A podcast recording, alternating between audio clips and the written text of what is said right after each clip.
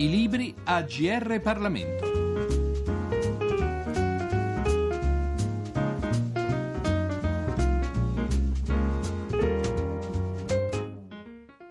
Giorgio Cirillo al microfono, un cordiale saluto a tutti gli ascoltatori. È tutta colpa dell'Europa. E questo è il libro che presentiamo oggi, pubblicato dall'editore Donzelli e scritto da Thierry Vissol, economista e storico di livello internazionale. Il titolo lascia pensare ad un atto di accusa nei confronti dell'Unione Europea, ma è vero esattamente il contrario. Il sentimento critico nei confronti dell'Europa viene analizzato a fondo, ma altrettanto approfondita è la risposta, la difesa che l'autore fa dell'Unione e della sua moneta scelta. Interessante notare che si tratta di un libro eh, riccamente illustrato. Il sottotitolo recita infatti euroscettici ed eurocritici in 56 vignette satiriche. Ma lasciamo ora la parola all'autore. In questo libro non è che dico che è tutta colpa dell'Europa, ma faccio un po' un'inchiesta sul fatto di sapere se è veramente tutta colpa dell'Europa, perché effettivamente sentiamo in tutti i discorsi, in tutti i partiti, credo, un po' di critica assoluta all'Unione Europea, senza tra l'altro definire esattamente che cosa è l'Unione Europea, chi è che decide e perché. Questa inchiesta è di vedere se effettivamente la crisi e tutto quello che si svolge per il momento e che mette la gente in grande rabbia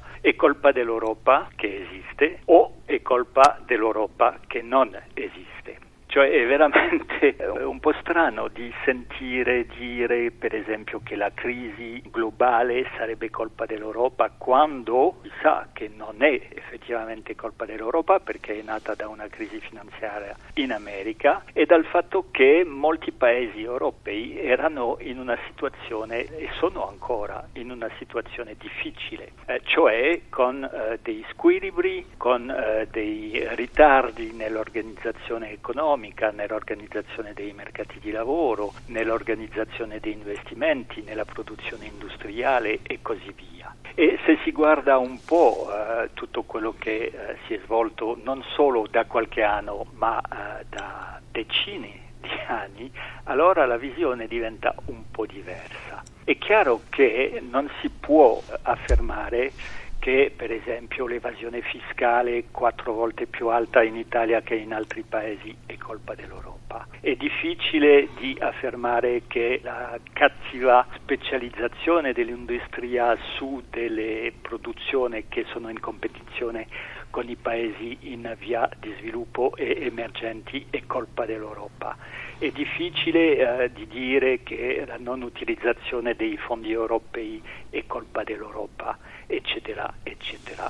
E dunque eh, si deve ben riprendere l'evoluzione storica per capire un po' eh, da dove vengono tutti questi squilibri e perché non sono stati risolti prima, allorché appunto l'Unione Europea che ha il dovere di monitorare le economie dei vari paesi dice da molto tempo che ci sono dei squilibri da correggere in molti paesi. Poi si deve anche considerare che prima dell'euro non è che il mondo e i vari paesi europei erano in una situazione meravigliosa e che si stava bene. Se si riprende solo la storia dell'Italia dagli anni, fine degli anni 70 fino agli anni 90, quando è deciso di, di creare l'euro, questa situazione vede una degradazione molto importante dell'economia italiana e se si guardano bene le statistiche si vede che eh, la lira ha perso molto del suo valore su questi 30 anni, solo nel periodo tra l'80 e il 90 quando c'era il sistema monetario europeo, la lira perde più di 100% del suo valore contro EQ e molto di più contro Deutschmark. Nello stesso tempo il deficit pubblico sale fino a più di 100%, la disoccupazione sale a 12%, i giovani hanno hanno 30% di disoccupazione, eccetera, eccetera. Dunque il mondo non era meraviglioso, è vero che eh, l'uso della svalutazione e della liberalizzazione diciamo, del mercato di lavoro ha permesso di evitare dei danni troppo grossi di breve termine, ma eh, tutti questi squilibri si sono accumulati per condurre a una situazione tale quale che conosciamo adesso. E dunque eh, l'obiettivo di questo libro è un po' da una parte parte di ritrovare un po' la memoria del passato per capire un po' come eh, siamo arrivati in molti paesi, perché l'Italia non è sola in questo sistema, anche la Francia o anche altri paesi, la Grecia è ancora un caso particolare, ma come siamo arrivati a questa situazione. Dopodiché è interessante anche di capire perché l'Unione Europea è diventato il capo espiatorio di tutti semplicemente perché eh, è un sistema talmente complesso che pochissima gente capisce come funziona e chi è che decide. Ora di questa complessità e di questa assenza di memoria del passato risulta ovviamente una grande confusione e questa confusione eh, dobbiamo provare di capire un po' eh, come funziona. È chiaro che eh, ci sono tantissime teorie economiche che permetterebbero di presentare alcune soluzioni, ma queste soluzioni devono prendere in conto in quale mondo siamo. E il mondo in quale siamo non è che sia un mondo facile, un mondo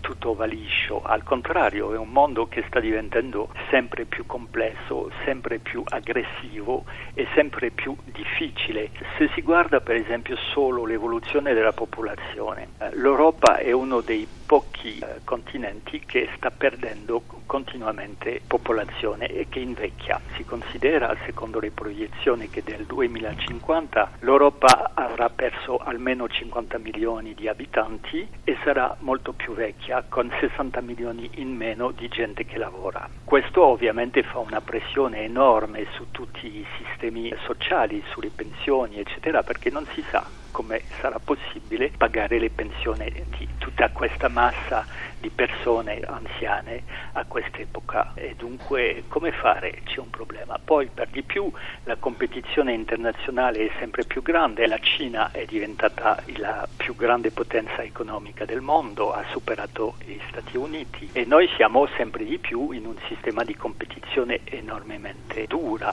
Come fare per uscire da soli di questi uh, vincoli senza parlare di tutta la problematica dell'energia e vediamo bene che, che cosa si può svolgere con gli eventi di Ucraina e se per esempio i russi decidono di eh, chiudere il rubinetto del gas. Dunque abbiamo delle, delle sfide enormi che non possiamo risolvere uno per, per, conto suo. È chiaro che i grandi investimenti nelle reti di comunicazione, che sia comunicazione fisica o comunicazione elettronica, eh, che eh, tutti i problemi della gestione del parco energetico eh, alternativo, cioè eolico e solare, tutto ciò non si può fare eh, ognuno per conto suo, c'è bisogno di legame perché per esempio le energie alternative solare o eoliche non è che sono disponibili dappertutto e che sono continue. Quando c'è vento c'è energia, quando non c'è vento non ce n'è e dunque è chiaro che si devono legare tutti i campi eolici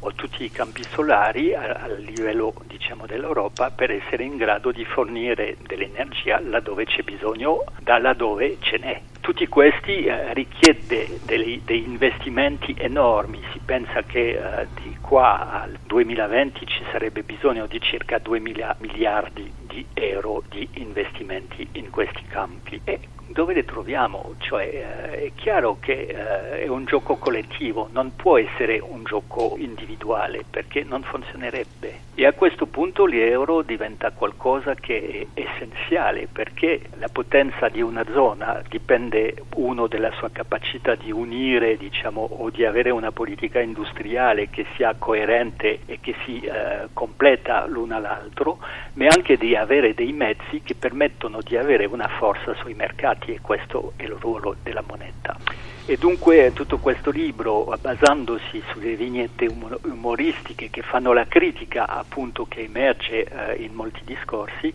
prova di rovesciare l'immagine e di fare vedere, di dimostrare un po' quali sono effettivamente eh, i problemi da trattare e da dove vengono e come possiamo andare avanti insieme. Non ci resta dunque che leggere un brano tratto da È tutta colpa dell'Europa di Thierry Vissol. Uno dei problemi di fondo del dibattito democratico europeo, su cui un gran numero di giornalisti, osservatori politici e accademici hanno scritto centinaia di pagine, è la mancanza di conoscenza e di conseguenza il disinteresse da parte dei cittadini europei e spesso dei giornalisti della storia europea comune, di cos'è, di come è fatta e di cosa potrebbe e dovrebbe fare l'Unione Europea. È vero che l'apparente incapacità sia dell'Unione Europea sia dei governi nazionali di mantenere il livello di prosperità dei cittadini e l'efficienza presenza degli stabilizzatori sociali crea uno scetticismo generale tanto nei confronti della politica nazionale quanto nei confronti delle istituzioni europee, che per questo sono facilmente trasformate in capro espiatorio. In tutte le democrazie da anni è in atto una crisi della rappresentanza politica. Nonostante la piena legittimità giuridica delle due istituzioni europee che codecidono le politiche da seguire e nonostante siano chiare le loro specifiche competenze, il Parlamento europeo eletto con suffragio universale e il Consiglio europeo composto dai capi di governo e di Stato scelti democraticamente, la crisi della rappresentanza politica che coinvolge i singoli Stati nazionali pare trovare una sorta di sublimazione proprio nell'immagine dell'Unione europea. Si tratta di un fenomeno comprensibile e logico quando le voci che dominano l'informazione attribuiscono all'Unione europea il degrado economico e sociale. Pochi sono coloro che provano a spiegare quali sono gli effettivi poteri e campi di competenza dell'Unione, quali i limiti delle sue possibilità di azione in termini sia finanziari sia economici. Tutto questo avviene perché l'informazione e la politica europee soffrono di tre malattie: mancanza di memoria, complessità e confusione. Memoria la sua assenza è una lacuna estremamente pericolosa, da cui solitamente scaturiscono tutte le derive demagogiche. Certo, il passato, anche quello più recente, difficilmente è sufficiente di per sé per interpretare il presente come anche per disegnare il futuro. Tuttavia, il suo contributo è fondamentale, è imprescindibile, sia per avvicinarci alla comprensione del presente, sia per metterci in grado di immaginare il futuro. Numerosi sono infatti gli echi, le risonanze, i continui balzi e rimbalzi falsi i corsi e i ricorsi tra un'epoca e l'altra. Esistono concatenazioni di cause ed effetti. Quello che siamo è in gran parte il risultato di quello che hanno fatto i nostri antenati e dunque non possiamo ignorarlo. Complessità. Niente è semplice, tutto si complica, diceva Jean-Jacques Sempé. L'architettura delle istituzioni europee e i loro meccanismi di decisione assumono agli occhi di molti l'aspetto di una giungla talmente oscura che è meglio evitarla piuttosto che avventurarsi all'interno di essa. Un mondo come quello in cui viviamo, lontanissimo ormai dal semplice bipolarismo della guerra fredda e dominato dall'uso incontrollato delle tecnologie moderne, dalla globalizzazione, difficilmente può essere afferrato. Televisioni, video e internet offrono di continuo nostri occhi tutte le miserie del mondo, costruendo un'immagine a volte spaventosa della realtà che ci circonda.